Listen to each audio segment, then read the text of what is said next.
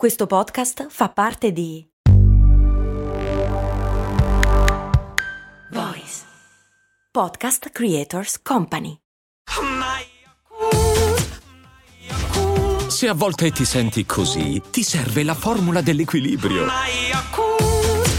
Yakult Balance, 20 miliardi di probiotici LCS più la vitamina D per ossa e muscoli. Vi ricordate la sindrome di Cotard? Sì, ve la ricordate perché di due puntate fa, ecco quella in cui la gente pensa di essere morta. Ecco, oggi parliamo della sindrome di Capgras.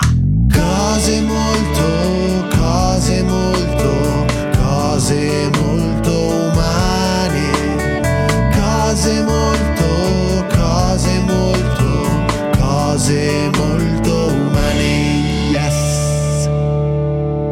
Ciao, sono Giampiero Kester e questa è Cose Molto Umane, il podcast che ogni giorno, 7 giorni su 7, ti insegna delle cose di un'utilità bestiale o a volte un po' meno, o comunque interessanti, tipo la sindrome di Capgras, che assomiglia un po' a quella che vi raccontavo l'altro ieri, solo che tu pensi che tutti gli altri siano degli impostori. Ok, allora, intanto, breve premessa tendenzialmente etica, si parla comunque di patologie psichiatriche non molto piacevoli per chi ne soffre, per cui, ehi, ok, l'effetto novità, però non è che facciano proprio ridere. La sindrome di Capgras esiste, è piuttosto rara e chi ne soffre è fermamente convinto oltre ogni possibile dubbio, oltre ogni rassicurazione, oltre ogni altra spiegazione che le persone che la circondano, specialmente quelle più vicine, quelli più cari, tipo figli, genitori, parenti, mariti, donne, uomini, di tutto, siano dei sosia, siano degli impostori, siano altre persone che interpretano il ruolo, non solo. A volte pensano che siano dei sosia umani, a volte che siano degli alieni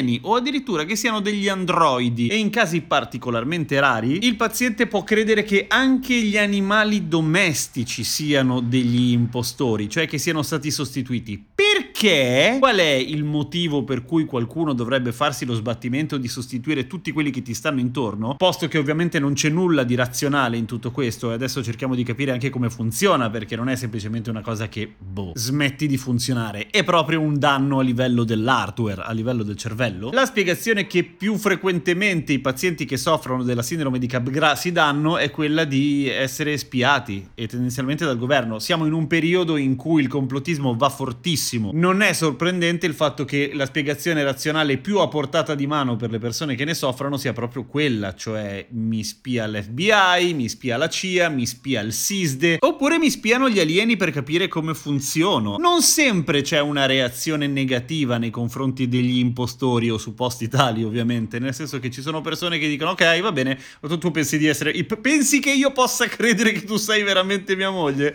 Va bene, faccio finta di crederci. Amore, ma che cazzo dici? Ci credo, ci credo, sì. Dai, raccontami un po' di nostri ricordi, vediamo se hai studiato. What? Più frequenti però sono in realtà le reazioni avverse, aggressive, violente e che finiscono a volte anche molto molto male. C'è un caso particolarmente famoso perché ovviamente ha riempito le pagine della cronaca statunitense in cui una coppia neosposata, erano sposati da meno di un mese, erano andati a fare una gita tipo in montagna e lui ha premeditato per tre giorni l'omicidio di lei, poi l'ha accoltellata malissimo e ha sostenuto fino alla fine, cioè nel senso fino al processo e anche dopo, ovviamente è in carcere e ha tipo l'ergastolo per forever, che quella non fosse la moglie. Come accade questa cosa? Intanto il nome si chiama Capgras perché è stata descritta per la prima volta da il medico francese Joseph Capgras nel 1923. Per un sacco di tempo si è pensato che fosse una cosa che colpiva solamente le donne, che faceva parte di quella roba che si chiamava isteria, che ovviamente n- non esiste. Ed è solo dall'80 che si è iniziato a studiare e a cercare di capire come mai accadesse e si è iniziata a indagare anche la pista, tra virgolette, organica, cioè danni veri e propri, tangibili al cervello e non semplicemente che vai fuori di testa e basta. Di solito la sindrome di Capgras viene facilitata da una concomitanza di eventi, cioè ci sono dei danni a livello neurologico, ma ci sono anche altri disturbi come la schizofrenia o altre patologie in generale psichiatriche, ma non basta, a volte viene scatenata anche da un momento di stress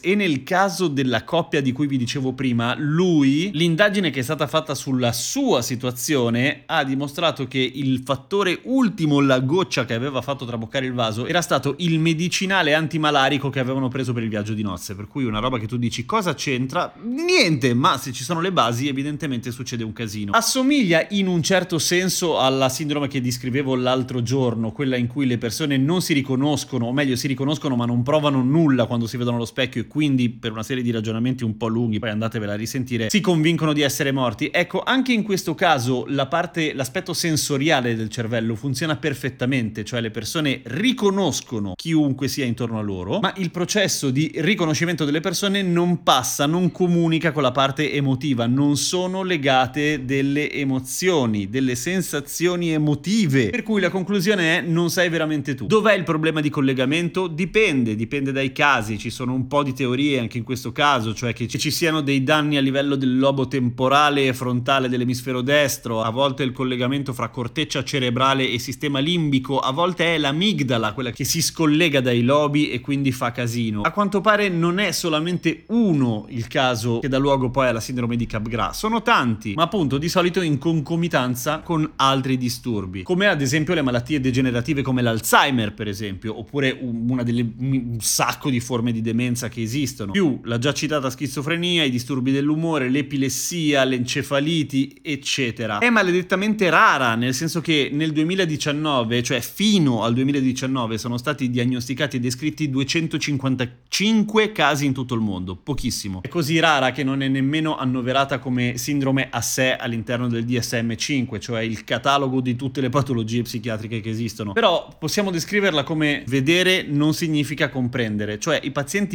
vedono, riconoscono, ma non capiscono effettivamente l'impatto reale emotivo delle persone che conoscono. Come mai è solamente sulle persone e non sugli oggetti? In realtà neanche sugli estranei, cioè delle persone o delle cose di cui non ce ne frega già di partenza nulla. Ovviamente non notiamo delle differenze riguardo alla nostra risposta emotiva. È sulle persone care che iniziamo a vedere qualcosa di strano e la risposta che ci diamo è appunto quella lì. Pro tip, dei 255 casi, 7 erano causati dall'abuso di cannabis cannabis, non droghe pesanti, cannabis, che appunto per quanto di solito leggera e tendenzialmente innocua, se non nell'età evolutiva, ma ne abbiamo già parlato, ahimè comunque va a sfrucugliare tutta una serie di collegamenti neurologici all'interno del cervello. Se hai veramente, veramente, veramente sfiga e sei comunque un fumatore peso, peso, peso, potrebbe succedere quella cosa lì, in concomitanza, come detto prima e ripeto, con altre patologie. Ci fermiamo qui? No, perché a questo punto ci conviene anche raccontare, e magari lo faccio nella puntata di dopodomani, umani della sindrome di Fregoli, cioè l'esatto contrario della sindrome di Capgras. Se la sindrome di Capgras è ti vedo ma non ti riconosco, quindi penso che sei un impostore, nella sindrome di Fregoli è conosco gente a caso e penso che siano miei familiari, che probabilmente dà luogo a tutta una serie di situazioni bizzarre.